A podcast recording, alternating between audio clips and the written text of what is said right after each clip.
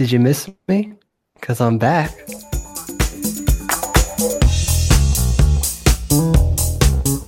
Ira, take it away. Welcome to League One Fun, presented by the Beautiful Game Network and brought to you by Roughneck Scarves and Golden Goal Press. Please subscribe, rate, and review us on your favorite podcast app. Jason, welcome back. Thank you, thank you. It's it's good to be here. I know that everyone had a sigh of relief last week when uh, I wasn't able to make it, but guess what? You, like an ex girlfriend, I'm back. I'm, I'm right in the DMs but, trying to get you guys back. Well, you know, I I two timed with you. You introduced me to Elliot, and you know now I'm uh, you know now I'm with that's, Elliot sometimes. That's the loyalty I get around here. I see how it is. There you go. So uh, you know, the last couple of shows at toward the end of the show, I noted that I asked for some scarves for my birthday. Uh, you know, courtesy of Roughneck Scarves, and I have a funny feeling that this package that I just got uh, in the mail the other day, it's from Tormenta FC in Statesboro, Georgia. I'm going to see what's in it, and let's uh, let's start wow. pulling some stuff out. So, firstly, in fact, it is a scarf. Hmm. It is a Tormenta FC scarf. I'm going to wear this proudly tonight. Very nice.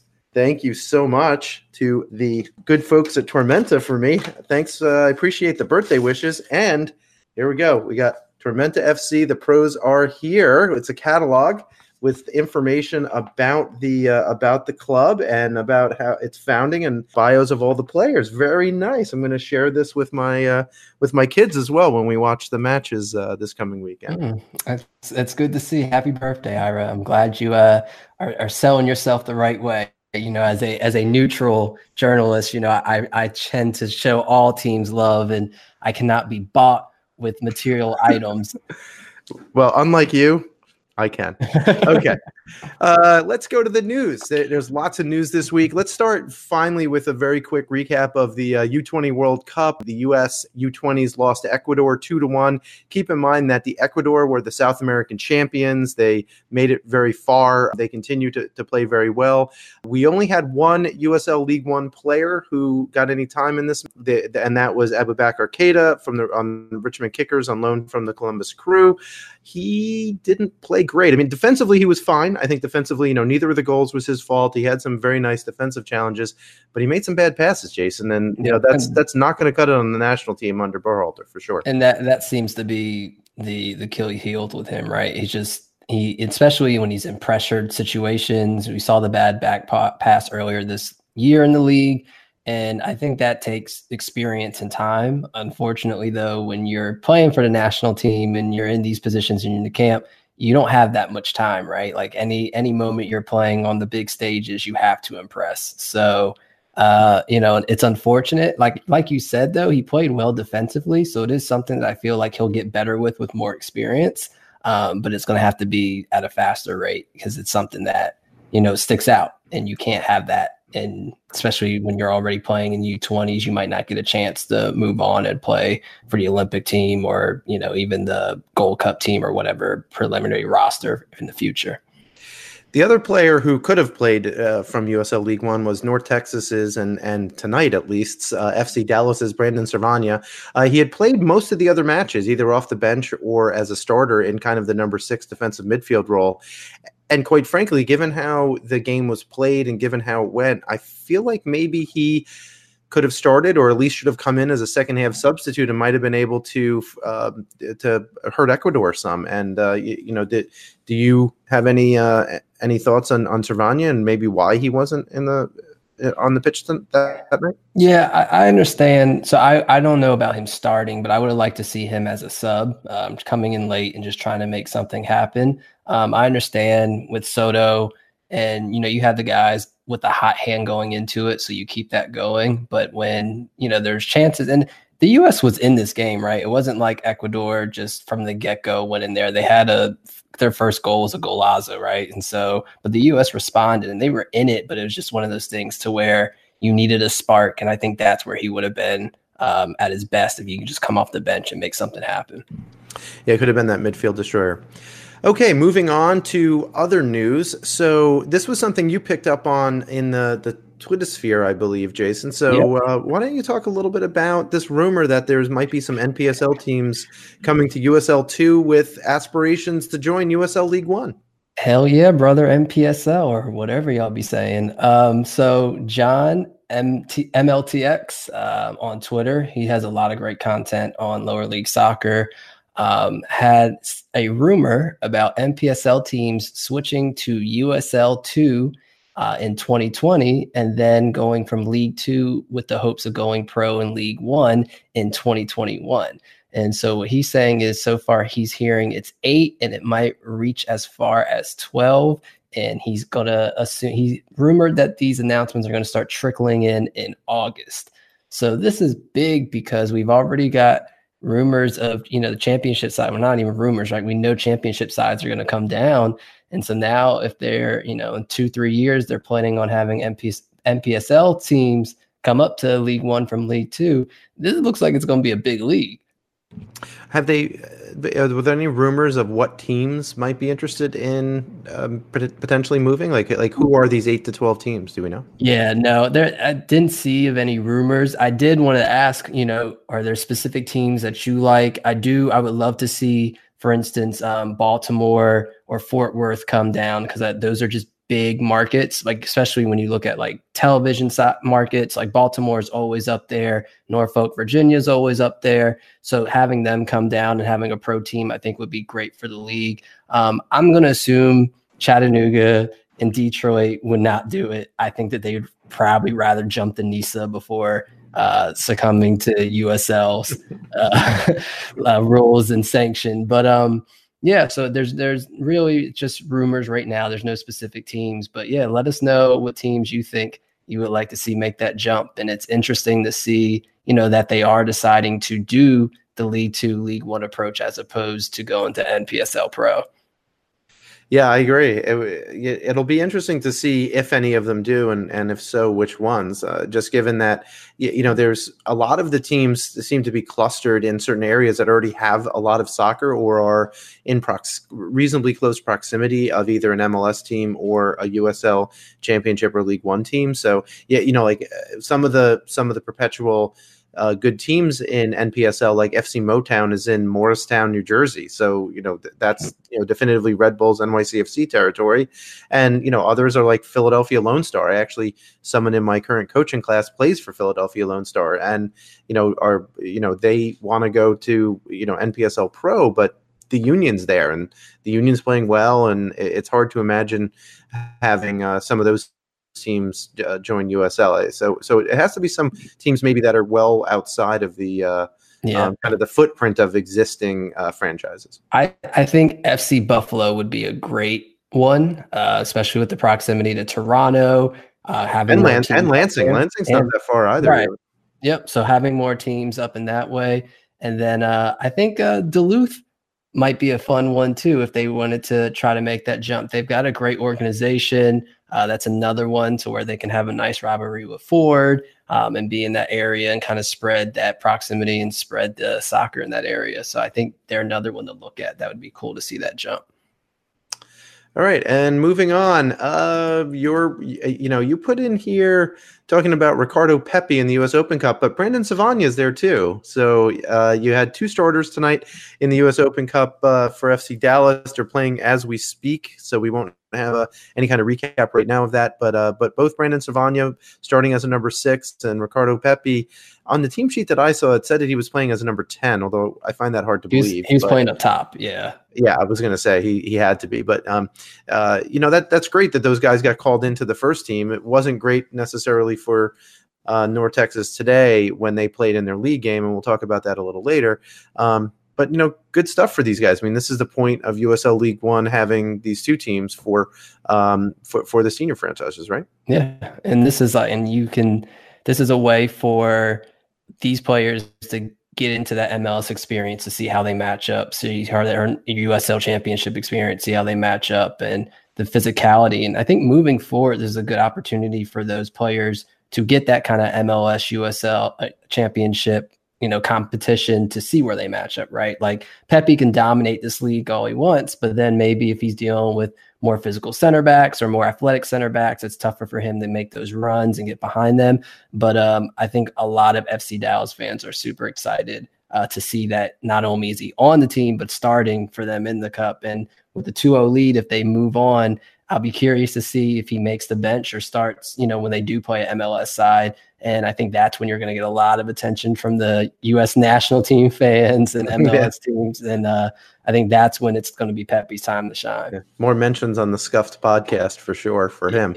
Yeah. The uh, so one of the things that we have to remember, and I just want to remind our listeners that that one of the reasons why the two teams and even teams that are you know are two teams, even if they don't play in the same geography, like an FC Tucson, for example, um, they don't play in the U.S. Open Cup because their rosters are not uh, owned by them. The rosters are owned by the senior team. So it's because of moves like this where Pepi now will be um, will actually be what they cup tied to FC Dallas. So even if Pepi this year went to another team that's still in the U.S. Open Cup, like um, you know, if NYCFC go through and he wound up there, even on loan, he wouldn't be allowed to play in cup matches because he's now cup tied to uh, to FC Dallas.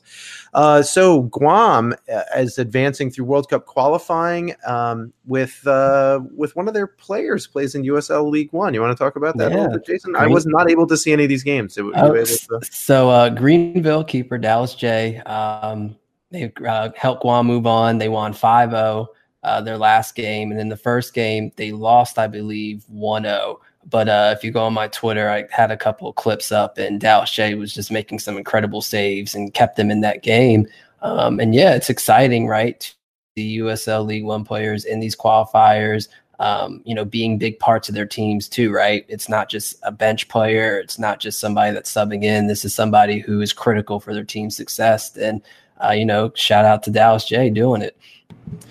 And that's not the only international uh, activity going on. We have the Gold Cup is about to kick off here in the United States, and the, those rosters have come out. There were a number of USL Championship and USL League One players who were uh, called up to those rosters, including TFC2's Noble um, I always pronounce Okello. name Okello uh, was called up for Canada. North Texas's uh, Baiku uh, Bis- Bisatanthi. Is that how you, say it? I, I, think we should just have a segment called Ira tries to pronounce Ira, player Ira, names, yeah. and I and I'm here. I can't, pro- I can't pronounce Ira sometimes, so uh, so no one take any offense, please. Uh, Lansing's Nathan Lewis uh, was called up for Trinidad and Tobago. You know, so not a big surprise there. I think you know uh, Lewis has played really well for and them. there was a uh, certain someone who was called up to the preliminary roster for Haiti, and they did not choose him for the final 23 man roster. And that certain someone had a hat trick in 27 minutes today. So I wonder if uh, he is A, playing with a little chip on his shoulder, and B, if is having some uh, second thoughts and regrets about not keeping him around. I wonder if someone's going to get a little like a little injury or hamstring just so called in because that is one of the reasons. So, which one of these three, at least the three that we know are, are going to be on the rosters, will do you, do you think will have the biggest impact for for their team or actually see the field? Like, I don't think Noble is going to see the field for yeah. Canada, or I'd be very surprised if if if he did. Um, so I, I, actually think it's and it's funny because he he's played the least probably out of these guys in USL League One, but I think Nathan Lewis is going to be the one who has the chance to be the most impactful. Um, and so, you know, with the Soca Warriors right now, they don't have anyone to really score. They don't really have anyone producing offense. Defensively, they look good. The midfield looks good, but they haven't had a score. Kenwyne Jones retired last year, two years ago. It seems like forever ago now. And they really haven't had anyone to step up and, and score. And so if you can get people like Keem Hyland playing in the midfield and holding the ball off, and Nathan Lewis and Levi Garcia can make those runs on the side, I think Nathan Lewis could be a spark offensively for Trinidad and Tobago and could be uh, something that he needs to for his playing, right? Maybe that's for Lansing. They go, okay, we need to start getting him involved more. Maybe this is the confidence that he needs to get on the field more. Do you know who's in uh, Trinidad and Tobago's group, Jason? Yep, it is the U.S., Guyana, and Panama. And right. I know this. I guess the question the question for Trinidad and Tobago is, you know, how does Nathan Lewis stack up against the U.S.? Mm, you know, I, I, find it hard to believe that he's going to do great against you know some of our center backs unless we put out a really second string I team. Mean, I, I I don't know. Watching this past weekend, it seems like I might be doing okay against the U.S. defense. I'm just well, saying. Well, I guess I guess the question that I'm really trying to ask is when you look at Nathan Lewis, how does he do end up doing against teams like Panama and uh, you know Guyana? We we don't know, but presumably they'll be the weakest team in the group. But well, you know, sleep on them though. Guyana is probably the best that they've been in the past decade. So that's why this is easily my favorite group. Um, and I think the like you can't go into there thinking like oh the US should hand like no I think this is a group to where the US needs to be careful. Like this is a group that they can very well end up with three draws and just be kicking themselves for not taking advantage. Or the US drops 13 on Trinidad and in uh just for spite. Uh, wow. Is that is that what we're doing? What? Why did why didn't the US go to the World Cup? Because they dropped 13 on Trinidad? Is that what happened? I know. I was hmm. I, I, was I was kidding. And uh, I was trying to make fun of our men's team versus our, our ladies who were yeah. playing in the World Cup in France, who are actually scoring in, in and, playing defense. Uh, yeah, that was almost mean. Uh, notice I said almost. Uh, okay, so the Chattanooga Red Wolves did acquire uh, Daniel Navarro from El Paso Locomotive on a short-term loan with an option, actually. So I like that. If Navarro, if Navarro plays well, he'll uh, he, he could potentially wind up joining the Red Wolves. You know, Jason, what do you think about this kind of you know this kind of activity? It's nice, in my opinion, it's nice to see uh, you know USL League One teams looking for talent and you know kind of trialing them basically. Yep, and I I'm hoping that this is the the first of many. Right, we were saying with Chattanooga. You know, we, they need something, right? That midfield it just looks incomplete. There's, you know, there's no creativity. Uefa is easily their best player, but he can't be central defense and be offensive as well. So I think, you know, bringing Navarro in allows them to kind of move around the midfield and try things out. Uh, he, he's a defensive midfielder, but I think he's also can play center back. Um, and so, yeah, I think that these are the kind of short term loans uh, you want to see, right? And especially with Navarro's not getting any playing time, you know, with uh, his current team uh, in the championship, this is exactly what you would want. You know, get players up for El Paso that aren't playing, get players for you know these independent teams and championship that aren't playing, and give them a try. And like you said, with the option at the end, that's perfect, right? Because then if you form a relationship with him and he's good for the team and there's chemistry and cohesiveness, then you keep him. And now he's found a new community. Might also be a way for championship teams to say, "Hey, we can, you know, the, this loan idea, even if the, there's not a purchase option, uh, but even if there's this idea that you can loan a, a, player for a month or two just to get them some playing time before you wind up maybe needing them to make a run into the playoffs. I think yeah. that that makes a, a, whole lot of sense. And, and, I think specifically for Chattanooga, I agree with you. I think having Navarro maybe in the back as a number six that allows Ualfe to maybe move forward more because he's had to stay back for them a lot. And I agree with you. It's it's hard to get the ball up to Zayed and Beatty when you, you know when basically you don't have uh, any anyone in the midfield willing to and and significantly able to um, you know push the ball forward. Yep, and and Chattanooga again. I think last time I checked was still worst or second worst in the league at winning the balls in the midfield. They're just not winning those duels, and if they are, they're not going anywhere with it because they're winning it so far back. Pressure is then on them, and they have to back pass it to the keeper. Okay, well, let's go down to the results. We're in week 11, 11 28ths to the season. Uh, almost halfway there, Jason. Almost. You know, a couple of weeks we'll be halfway there. We League One is not taking a break for uh, for the Gold Cup. Uh, so there will be matches uh, every week for the next couple of weeks lots of soccer summer of soccer here. Okay the first the first match was on friday night. Ocb uh, scored two on forward madison who got one very late. Rafael santos scored in the 23rd minute. Uh, Tiago De Souza scored in the 63rd, and then Brian uh, Beament scored in the 89th. Um, Madison did have a lot of chances; they were really pushing at the end. Uh, I have to say, Santos's goal, you know, was from a press, and you know, it was a really interesting chip uh, over the keeper to the back post. I, I, don't know, uh, Jason, you're you're our resident goalie. was the keeper out of position, or was that just such a good? Trick? No, I think I think it was just a good shot. Uh, I think even in position, to you'd have to perfectly time it, fully extend. Um, I do think he was maybe not out of position, but caught off guard, right? Because when you watch De Souza steal the ball, he literally steals it and then Santos just one touches it into the goal as opposed to taking it and dribbling forward with which what a lot of players would do, and then try to cross it in. Um, so yeah, it probably caught him off guard. But I do like props to Santos. That was just an amazing goal. Yeah, it was, it was certainly a great shot. It, you know, the other thing about this match that I found interesting was. I'm not sure. Like, if, if you would if you would have watched the match and didn't know the score and you just didn't see the goals and you say, "Hey, who deserved to win this match?" I think maybe forward did.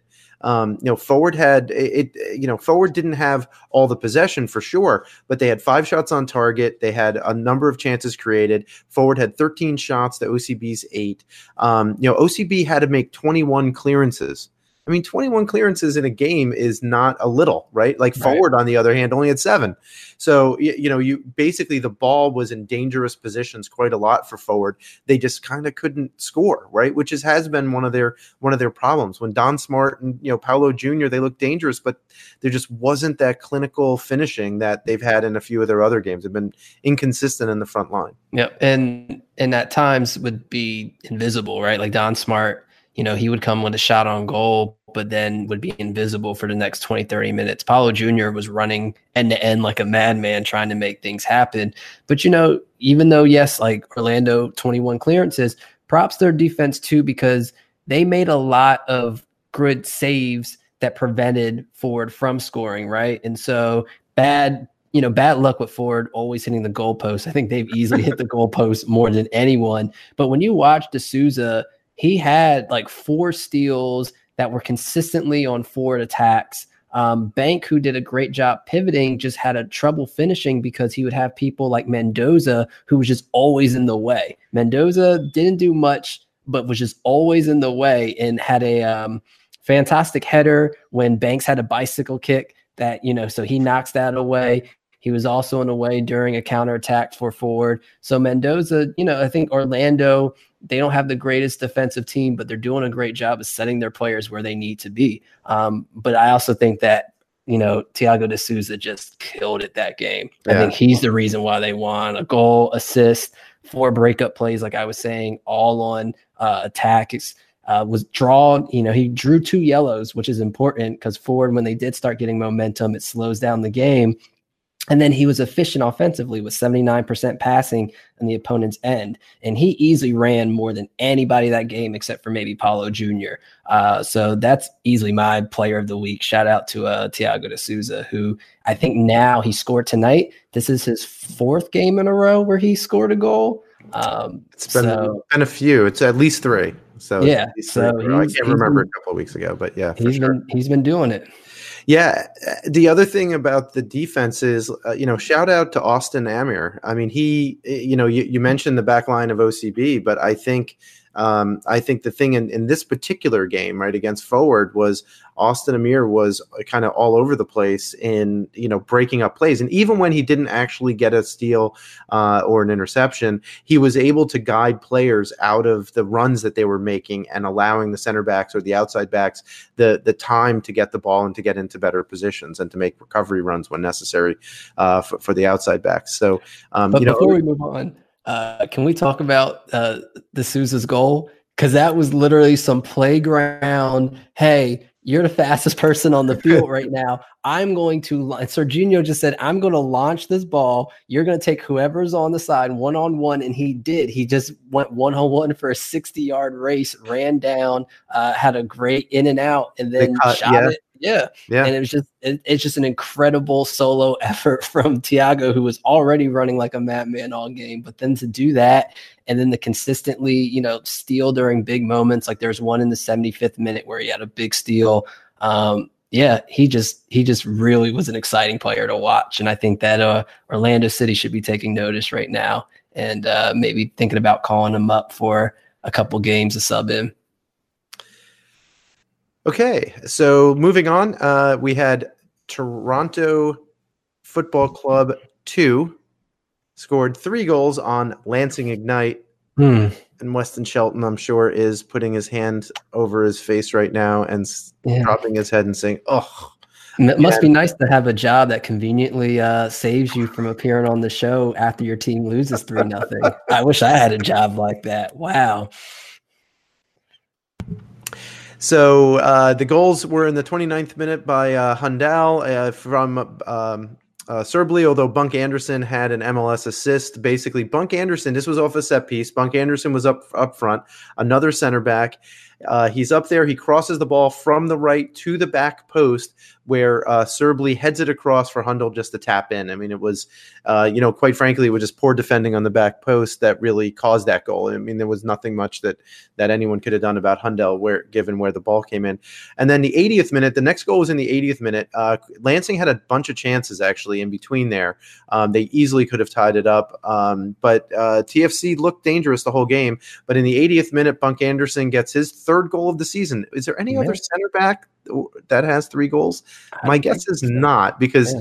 I mean, considering that uh, you know most of the people on the leaderboard for goals in the season only have four or five.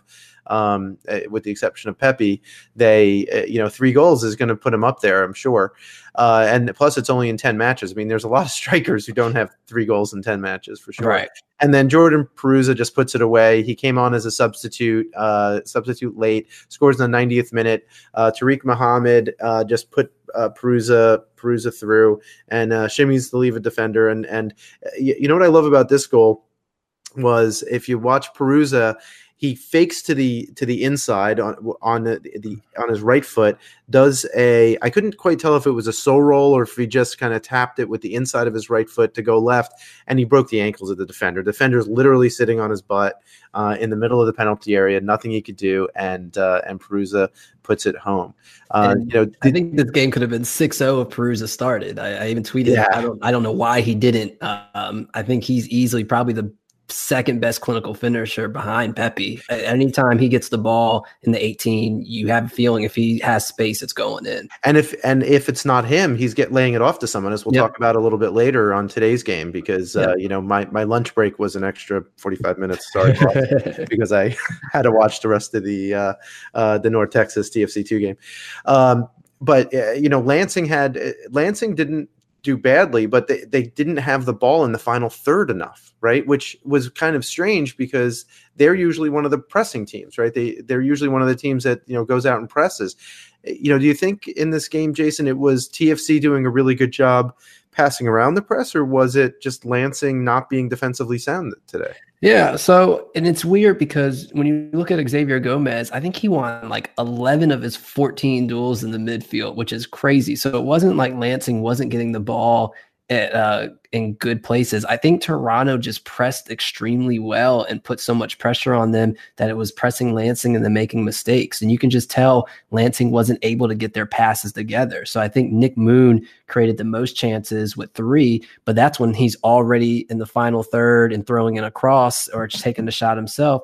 Whereas I don't think there was any buildup. I don't think there was really any groove for Lansing to get into because Toronto, especially in the midfield and being physical, you look at a uh, Tariq Muhammad, he might be one of the most physical players in the league. He just does not let you get into a uh, into any kind of a groove. And so, yeah, I, I don't think that Toronto allowed Lansing to get into any kind of a consistent passing spree, and I think that showed. And Lansing definitely had chances, right? So it's not like eleven shots, eleven shots, three on target. Yeah, so they, they had chances, but I think Toronto's attack was just too much for them to deal with, right? Like it's just t- like attack after attack after attack, and then when your center back is all the way forward making plays for you, there's issues, right? Like yeah. you can't allow for a center back to be in there sending in crosses in the middle of the box scoring goal. It's just you can't allow that to happen. So Lansing knew that they had some problems attacking, and at halftime, uh, when it was one 0 they actually brought in a four who hadn't started. They took him off the uh, the bench. He came in at halftime, but even he wasn't great. I mean, he had he completed nine of twelve passes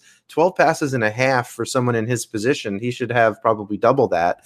Uh, he had no shots and he only helped create one chance. So he wasn't as effective. And, you know, I think that that just shows how well TFC was able to close down, uh, you know, Lansing's attack. And I agree with you. Their their pressing was very very solid, and uh, you know certainly much more solid than it was for the first 27 minutes of their match uh, on Wednesday morning.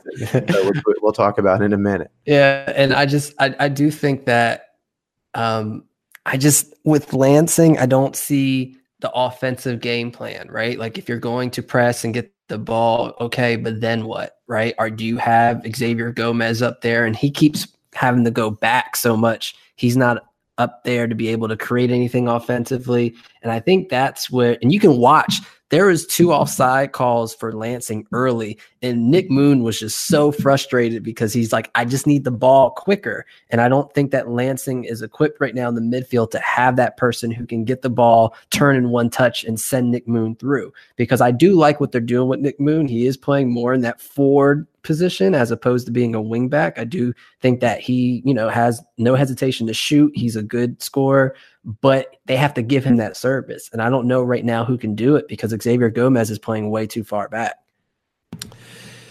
Yeah, they'll have to figure that out, and it'll be interesting to see if they do this weekend because there's some important matches uh, that that uh, that are happening this weekend as well. Mm-hmm.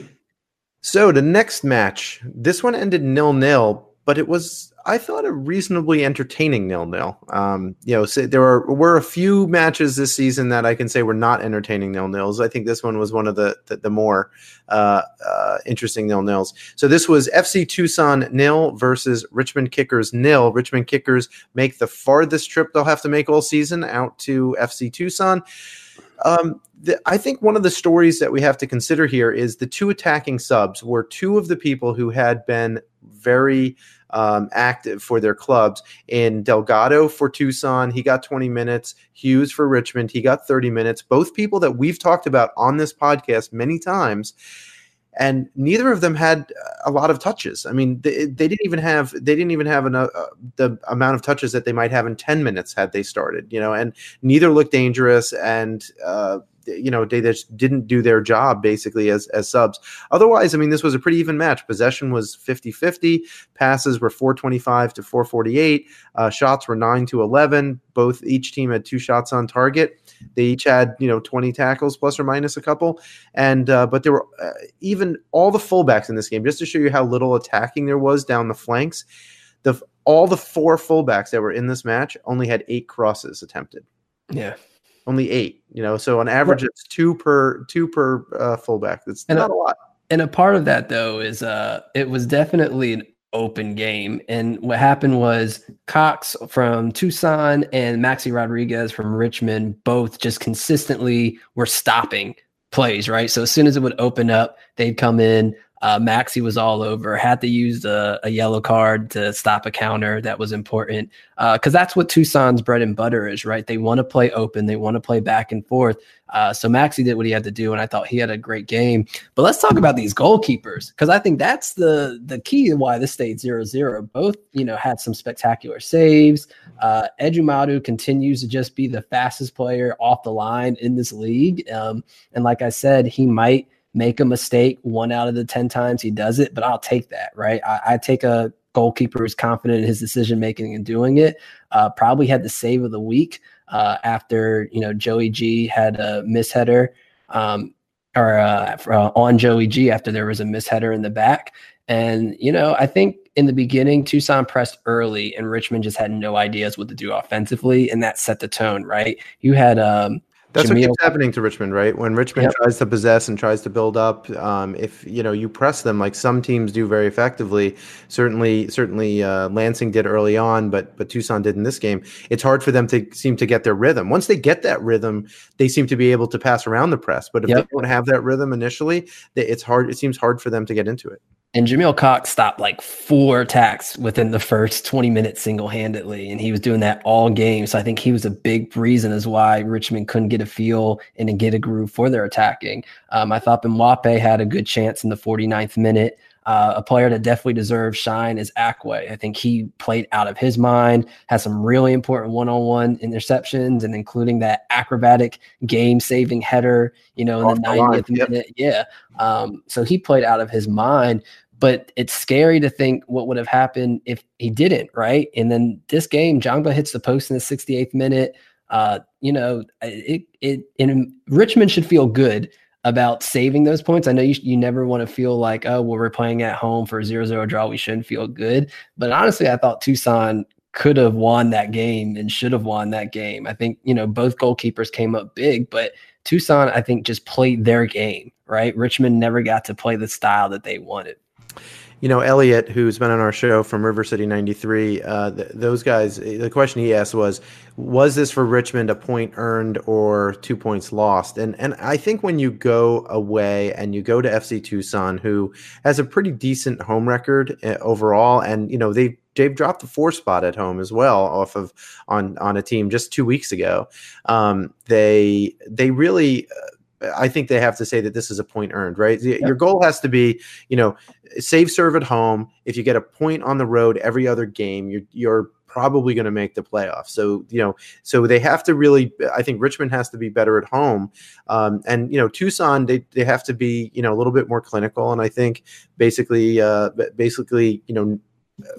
Basically, put more more shots on target. I mean, two shots on target the whole game at home in front of your home fans. It's not great. I mean, right.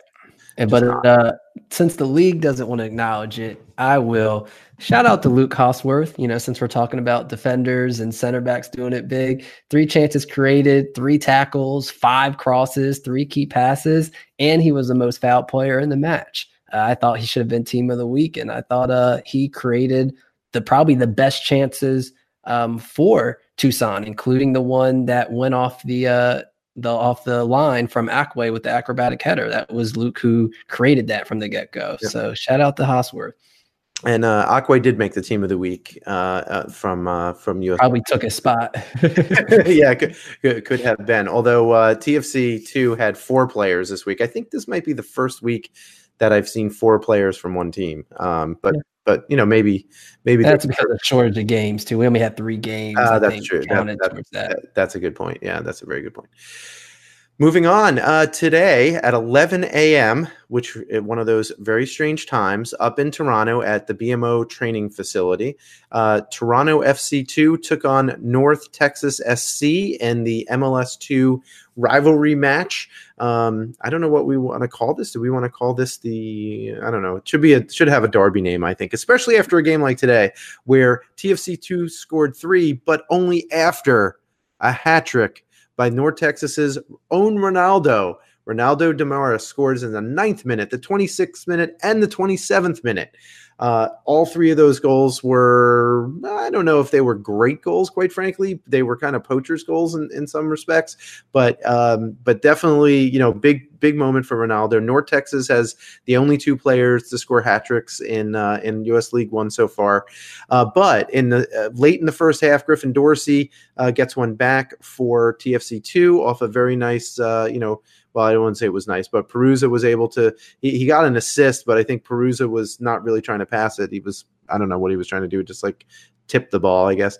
Uh, but then Matthew Srbely, he got uh, a goal in the 73rd minute after running off of a, a, uh, great counter. Perruzza laid the ball off for him to on a platter where he was one on one with the keeper and, and slotted it home. And then finally, in the 92nd minute, Franco Mingo, after TFC2 was pressing and pressing and pressing, and quite frankly, the last 15 minutes of this game was all TFC2. Um, Endo crosses in the ball from the right hand side, and uh, Franco Mingo finds himself all alone right in, in between the uh, uh, right above the, the penalty spot and uh, hits it home into the bottom left hand corner. Um, exciting match, very chippy at the end. The last 25 minutes or so were super chippy. Um, I hope we get a lot more of these games though. These this was a very fun game to watch, Jason. Oh yeah, uh, high scoring goals I think game uh, in the league so far this year, and I think uh, there hasn't been another game that's had six goals. Uh, but I want to break down the goals uh, in the hat trick for Damus. First and foremost, how horrible is it for other teams to where the only other hat trick in the league was from Ricardo Pepi. You think you're getting a break because he's playing US Open Cup tonight, and then you got to go ahead and deal with another player who then goes and puts a hat trick in less time than Pepi. So it's just it's wild that North Texas has so much talent on their team. Um, but I also want to give a shout out to Sealy, you know, my Soca Warrior boy. He made a lot of good runs today that just caused havoc in Toronto's back line, especially in the first half. And that was really hard for them to get organized because he kept sneaking through. And that's why Damus had those tap in goals because Sealy was making that space. Um, and that's what you saw in the first goal, who Sealy kind of just leaves it off for Damus to finish.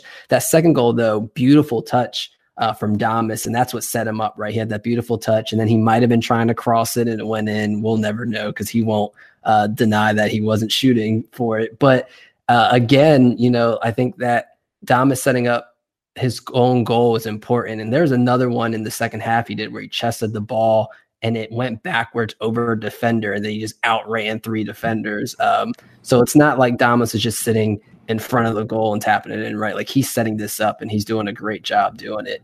Um, but that goal in the that that first half goal for Toronto was so important to go in and give them a, eh, some kind of a chance and hope. If you go into second half down 3-0, I don't know if you can come back, but just having that allows them to kind of have that. And then there was also in the I think it's the beginning of the second half, Bunk Anderson.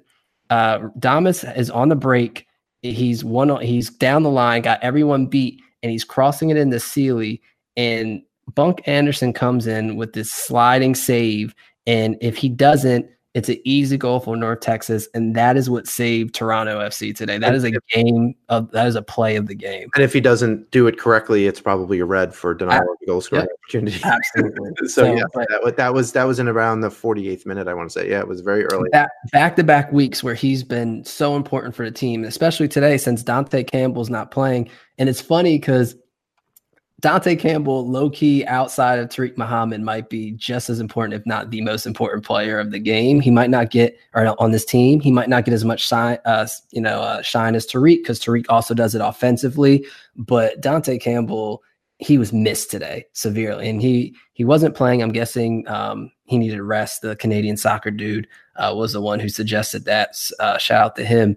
But yeah, they missed him today dearly. Um, and then they also missed Okello too. I think in the first half, North Texas had too much space in the midfield, and that was allowing for Jada to have those long balls uh, on the dime and allowing those through balls. And if you haven't, go watch in the second half. Jada puts a through ball uh, on the ground that rolls about 60 yards and splits the Toronto's whole team, like not just the defense. I'm talking the midfield, the forwards, and the back line. Um, and so I think Okello was missed today too.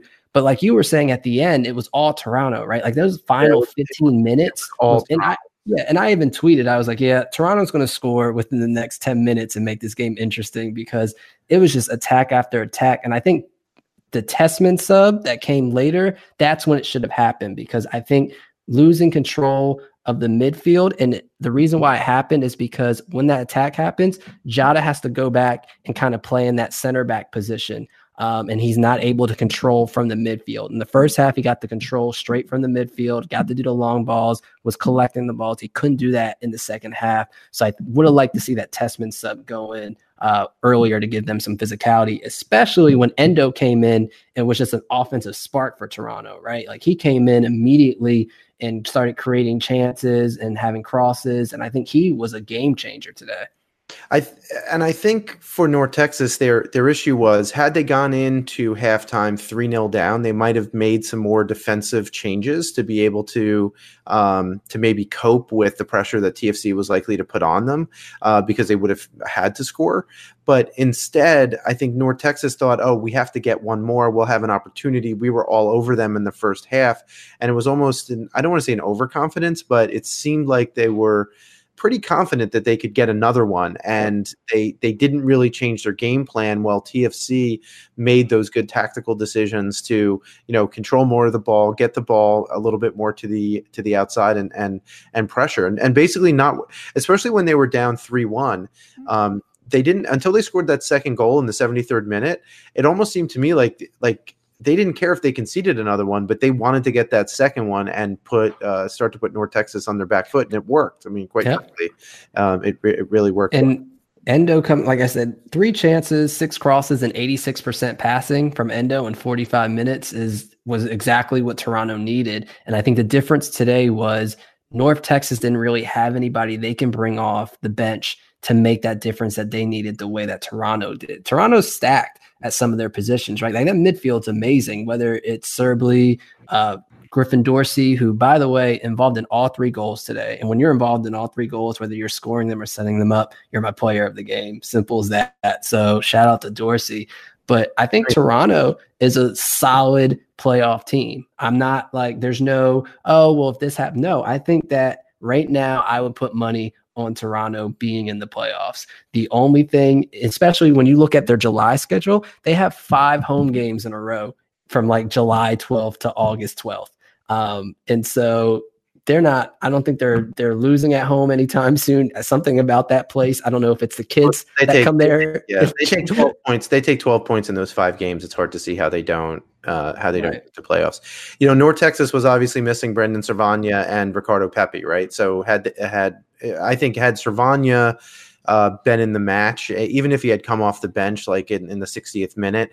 My, you know, uh, obviously this is a counterfactual, impossible to prove, but I suspect that he would have been kind of the spark defensively that North Texas needed in order to stop one, if not both, of those goals toward the end. Because he is, he has been, uh, you, know, I, I always thought of him more as a number eight, but you know, at watching him in the U20 World Cup, I see how you know he can play as a number six very effectively, and uh, and has been uh, has been recently.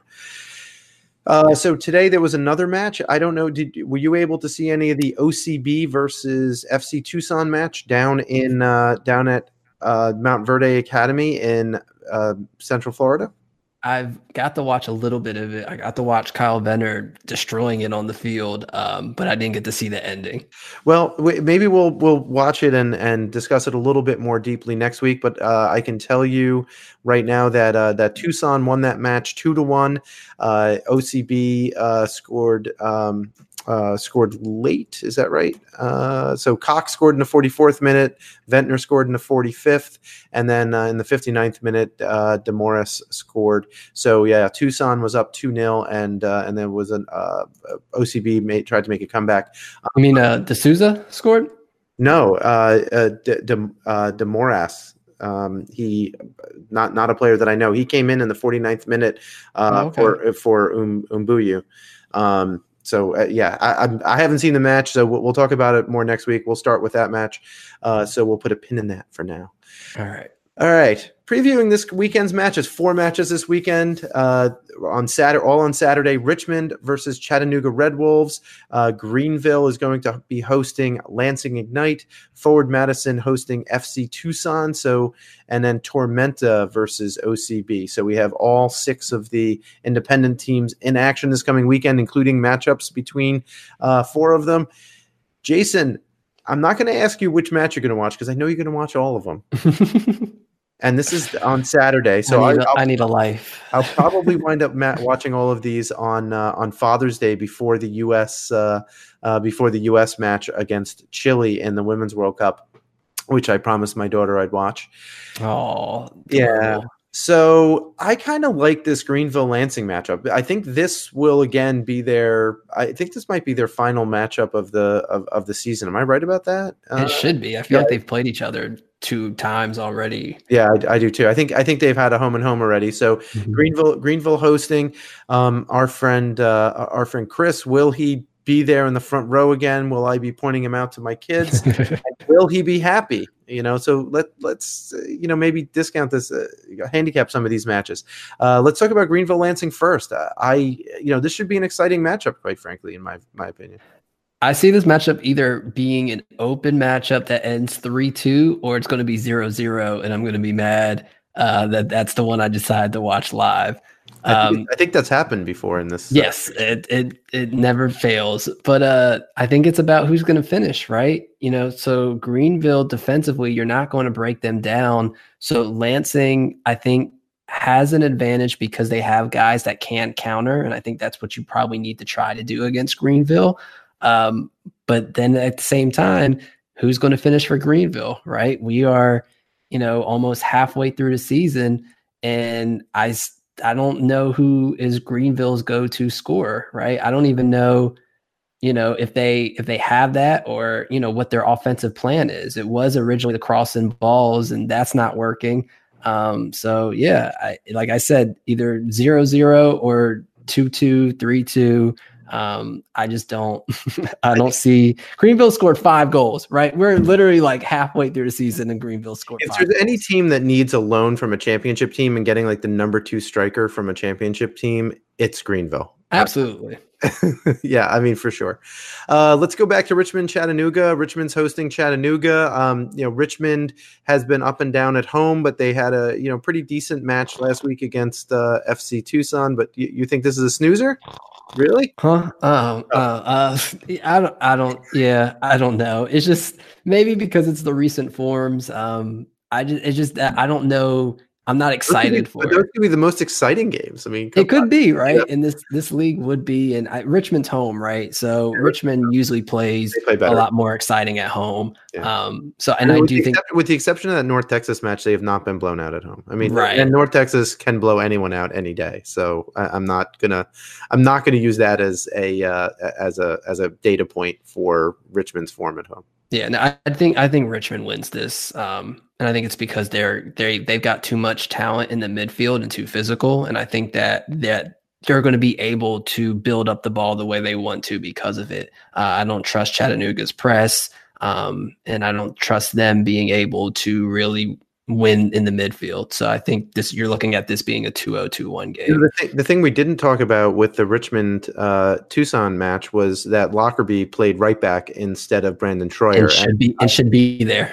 Yeah, I, I agree. I mean, I, I like Brandon Troyer. I think that he's he's a good player defensively and has something to offer, but I just don't think it's as yep. a as a right back. Yeah. Nah, I think Lockerbie solidified that spot, and uh, he just he's comfortable there. It offers more. He he's got the speed to get up and track back, and that's especially what Richmond needs is the tracking back because Maxi Rodriguez can't do it all by himself in the midfield. Um, so yeah, that I'd be shocked if I don't see him there for the rest of the season. Yep. Forward Madison uh, hosts FC Tucson, so Tucson on the road once again. Forward, um, you know, didn't have the greatest match this past weekend. Although, like I said, I, I think they probably deserved a, a, draw or, or a win just in the way that they played, but they they didn't have a good time finishing. Um, you know, who do you like here? Do you think you know what? I think with Paulo Jr. and and uh, maybe Don Smart scoring some goals. I think I'm going to call this the first must-win game of the season. I think Forward, has, Forward to has, to win this game. Uh, I don't. I feel like Tucson play tonight.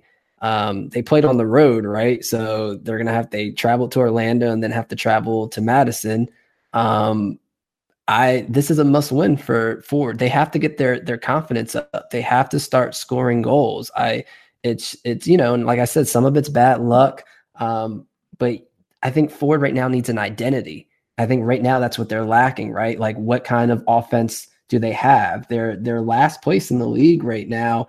Uh, they've scored what like four goals in their past four games or something like that. So they have to start finishing and they have to have a spark. Like shout out to that fan base sticking through it, rowdy at every game, traveling well. Uh, they deserve it, right? They deserve to get a good home win right now. And because there's such a logjam at that fourth playoff spot, a win puts them right back into contention. But the longer it takes for them to get a win and not a draw, they need a win. Uh, they're going to be sorry if they don't. Yeah, you have to you have to save a uh, safe serve at home, right?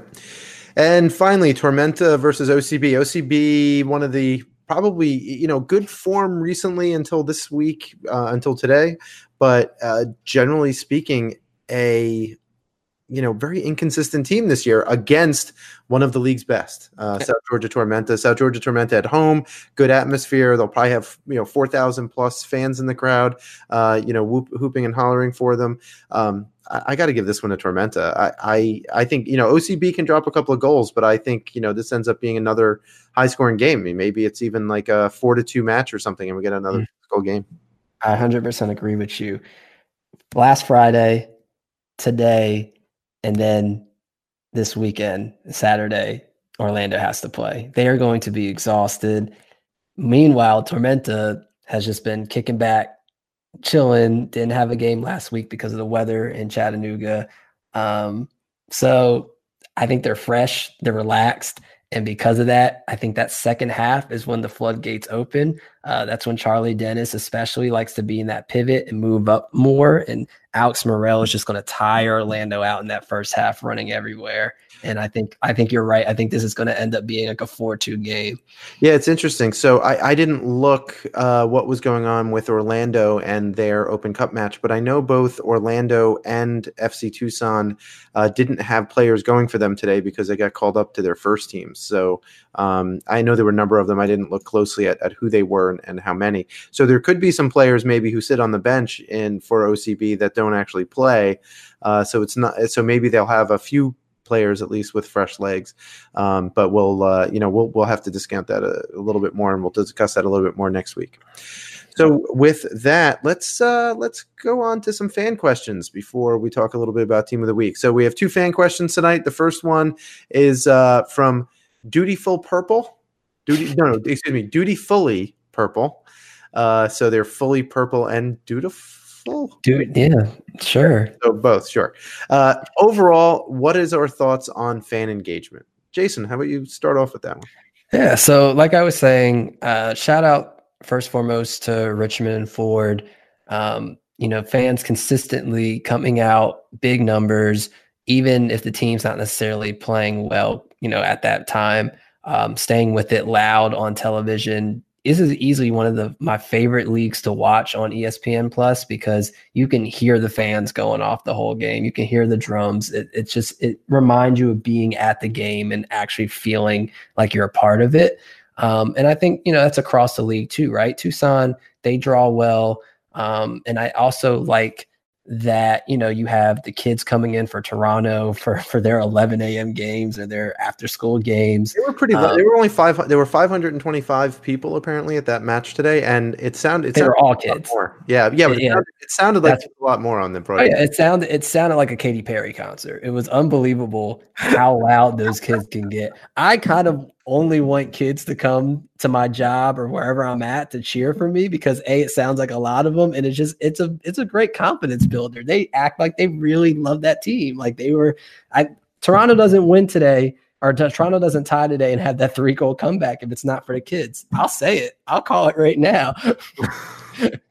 but I do but I do think that the fan engagement is awesome. I do think that the teams are engaging with the fans as well, right? And so shout out to like Lansing, for instance, they're doing tickets to where they're they're doing discounted tickets, and then half of the proceeds go to local businesses, and that's what it's all about, right? And so you have a lot of the supporters group doing Pride stuff this month, and those proceeds are also going to local charities, and it's just I love to see that. And so the fan engagement, the fact that they're working with the teams and the fact that, you know, you can hear it and you can see it. It's not just something that, you know, a team throws up and tries to sell merch for. That's what this league's all about. And I love seeing that.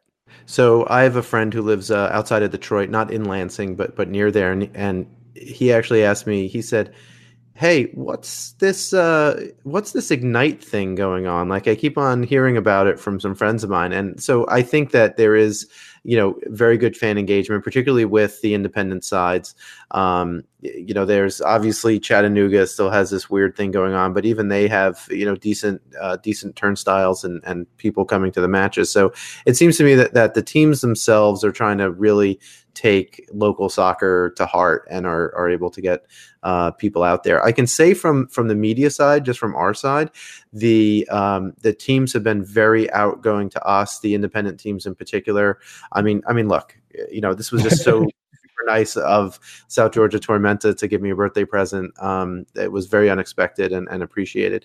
Um, they, have been great, you know. So uh, you know we've we've done and, and Jason, you and I uh, have done you know many many interviews with coaches and players, and they've always uh, you know they're trying to get out there, right? They're trying to build this league very organically, and and they're doing everything that they need to to do that. So um, it's going to be a slow process, but hopefully it uh, continues to uh, continues to grow, and and they'll keep that up and Weston was talking about it on Capital Combustion. He went to the Forward Madison game, and so for that to be, you know, the rivalry, he said that he the the treatment from the supporters groups for Forward, Flock, and Lebara, and all of them was just amazing, and it was welcoming, and it just helped the experience, and that's what you like to see, right? Because at the end of the game, I mean, at the end of the day, like it's a game. We're supporting our teams, but it shouldn't be all this drama back and forth about, you know, whose team's better or, you know, being mean to each other for no reason. And I think that's going to be a big part of growing this league. So, so no flamingos hitting cars with uh, no. spark plug? No, no, not. Uh, ooh, ooh, Ira, you might have a uh, a second job waiting for you. Lansing, hit him up. Aaron, give Ira a call. He's got some ideas. I uh, uh no, I this was your team. I'll, I'll, talk to you about it after the show. But that was a Philadelphia Union, New York Red Bulls reference. Yeah. Uh, okay. Jackson Popkin asks uh, in our Yahoo chat. By the way, we usually go live on Wednesday nights at nine o'clock. So if you want to catch us on uh, on YouTube, please check out our Twitter feed, and you'll be able to find a link to watch us live and make fun of my scarves or glasses or whatever. Any glaring reason why Madison is in such poor form? I'm going to quote uh, the great Chris Ashley. Uh, Forward is a team with no forwards. Uh, they they just can't finish the ball right. I don't think they're necessarily doing anything wrong. I think defensively, you still got Connor Tobin with the most clearances in the league. He had an amazing um, interception this past weekend uh, where it was easily going to be a goal one on one in the 51st minute if you want to go back and watch that. Um, so defensively, I think they're fine. I think, um, you know, Paulo and Nunez and Giro has been coming off the bench doing well. So I think the talent's there. I just don't think they have a finisher, right? And like like we were mentioning earlier, Forward were they rely on someone different. It seems to finish every game, right? Like sometimes it's a Don Smart game, sometimes it's a Paulo game, and that works for a little bit, but at the same time, you do need to have a game plan, right? You do need to have like a, oh, I know I'm going to cross this because I know Mason Toye is there and he's great at heading the ball, or I know I need to pull this back to the top of the box where Paulo can shoot it. And if there's so many different players that are up top and so many different, you know, styles, you don't get that. And I think that's what's hurting Forward right now. I wonder, do you think that Paulo Jr. maybe instead of playing on the left wing uh, should maybe play more as a striker? I, I think he could do it. I think he could be that number nine that that forward needs. But uh, I think he's so important to come back to the midfield and get the ball and he's so he what he offers defensively is so good you don't want to take him too far away from that action i think that's maybe why. instead of playing the the 4-2-3-1 4-3-3 kind of setup that they've been doing maybe they need to go to a classic 4-4-2 right and he can play as that number 10 you know mm-hmm. come back when he needs to or make the diagonal runs which sometimes he does and is so dangerous doing when he's able to get service and and uh, and those through balls because he is quick and we know that he can finish we've seen some spectacular finishes from him this season. Yep. Yeah, it, I agree. To me, like you get him more central, and maybe you're more dangerous. Yeah, I think I think him and Nunez right now are kind of playing the same way, but I would like to see him more central. But then what do you do with Nunez, right? Because I don't know how good Nunez is going to be on the wing, and I think that's where you know, they have that issue right now of who's creating. Or or it's someone else, right? You play and you, you play that four four two, and yeah. both of them central. And I would love to see off each other. Yeah, yeah. I, I, but I also think J.C. Banks he's at his best when he's that pivot in the middle too. So it's like it's it's it's a it's a double edged sword. It's good to have these creative players in the middle, but then it's just where do you put them and who's actually finishing those creative chances. Yeah, that, that's fair. Uh, last question. This one uh, again from our YouTube chat uh, from Lauren Mercer. What is something that you think Coach Bulow, who is the coach of the Richmond Kickers and has been interviewed on the show before, needs to change? Uh, so this is, you know, probably you know, this is an interesting question because I feel like they have the pieces. Um, it's just they, you know, and they're trying to play a specific system and game style, and for a variety of reasons, in some games, it just it's not working because they're either outpressed or they're not able to.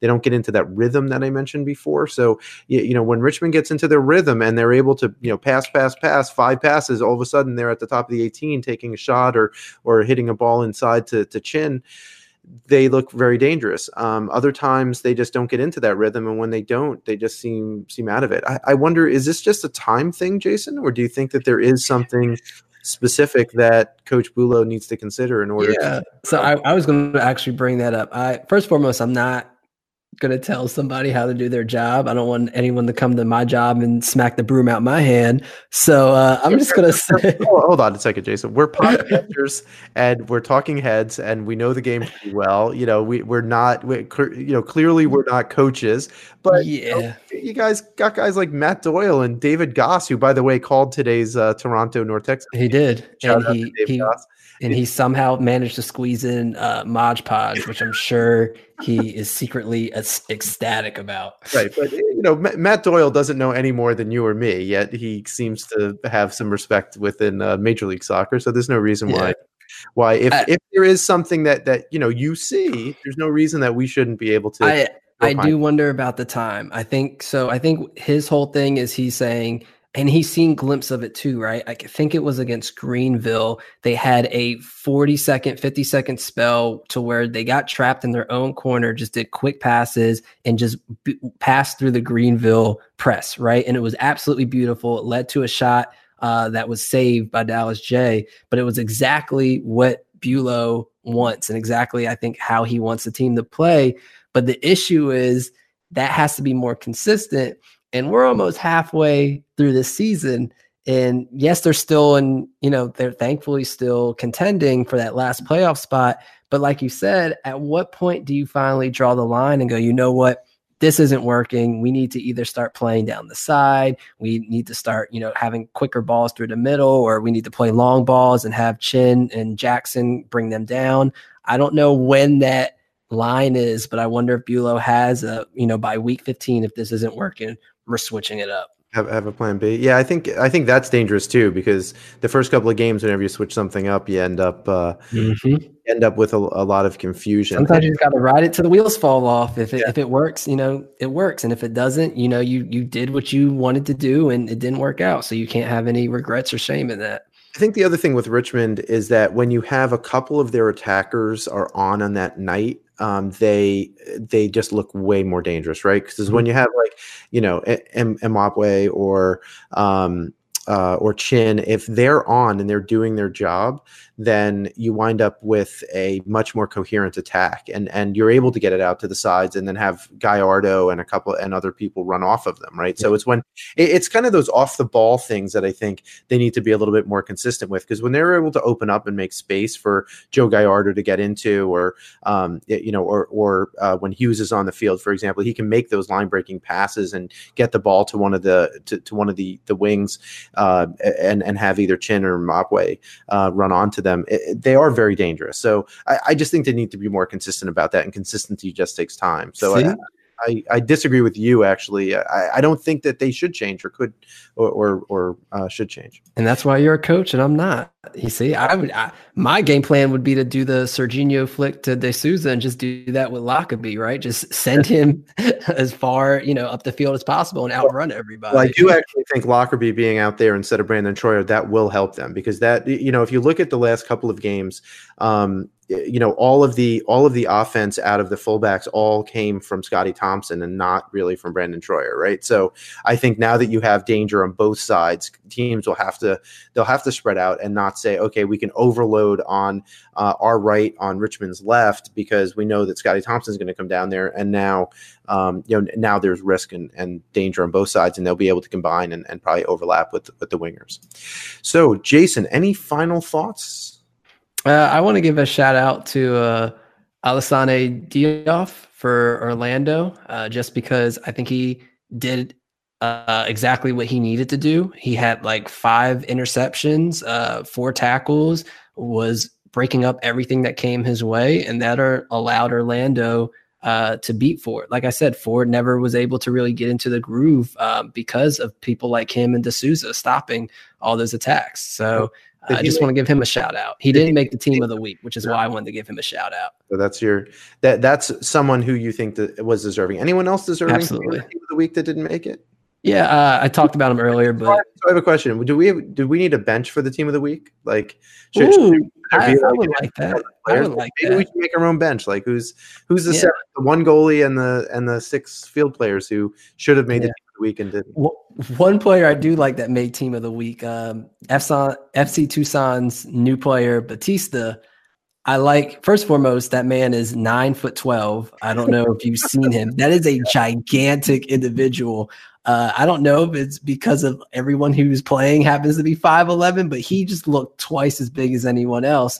But shout out to him uh, making the team of the week because of his defensive, you know, game or whatever. I guess he's making my team of the week though because that man is about that action. And as soon as he saw that there was some conflict going on in a late tackle, uh, I think it was from Joey G. I can't remember who the late tackle was from. He sprinted 70 yards downfield to get into it was from Eckenrode. That's who it was. Eckenrode subbed in and had a late tackle, and he sprinted 70 yards to get into Eckenrode's face and tell him, "Okay, we got a problem. Let's see how you feel after the game." And that is somebody that Eckenrode kept it, you know, very cool. He was like, "Oh, I'm not worried about you. I would have been peeing my pants if a man that big is sprinting full speed at me to be physical and get in my face." Nah. Shout out to Batista for holding that team down, though. I love that. There you go, Jason. Where can everyone find you? Home Sweet Soccer. And you can find me at, at Ira Jersey on Twitter. Thank you for listening. Please rate and review us wherever you get your podcasts and check out bgn.fm for all of the great soccer podcasts and other written content covering USL League One, USL Championship, USL League Two, NWSL, MLS, and much, much more. Thank you to our sponsor, Golden Goal Press, the best choice to get your custom shirts, hats, mugs, and other items just for yourself or your organization. Check out their amazing products at a fraction of the price of other places at goldengoalpress.com. And thanks to Roughneck Scarves, the one that I'm wearing right now, which is the official scarf provider of USL, Major League Soccer, and US Soccer. Get your custom scarves for your group or team at roughneckscarves.com. Go US women's national team and have a great Gold Cup.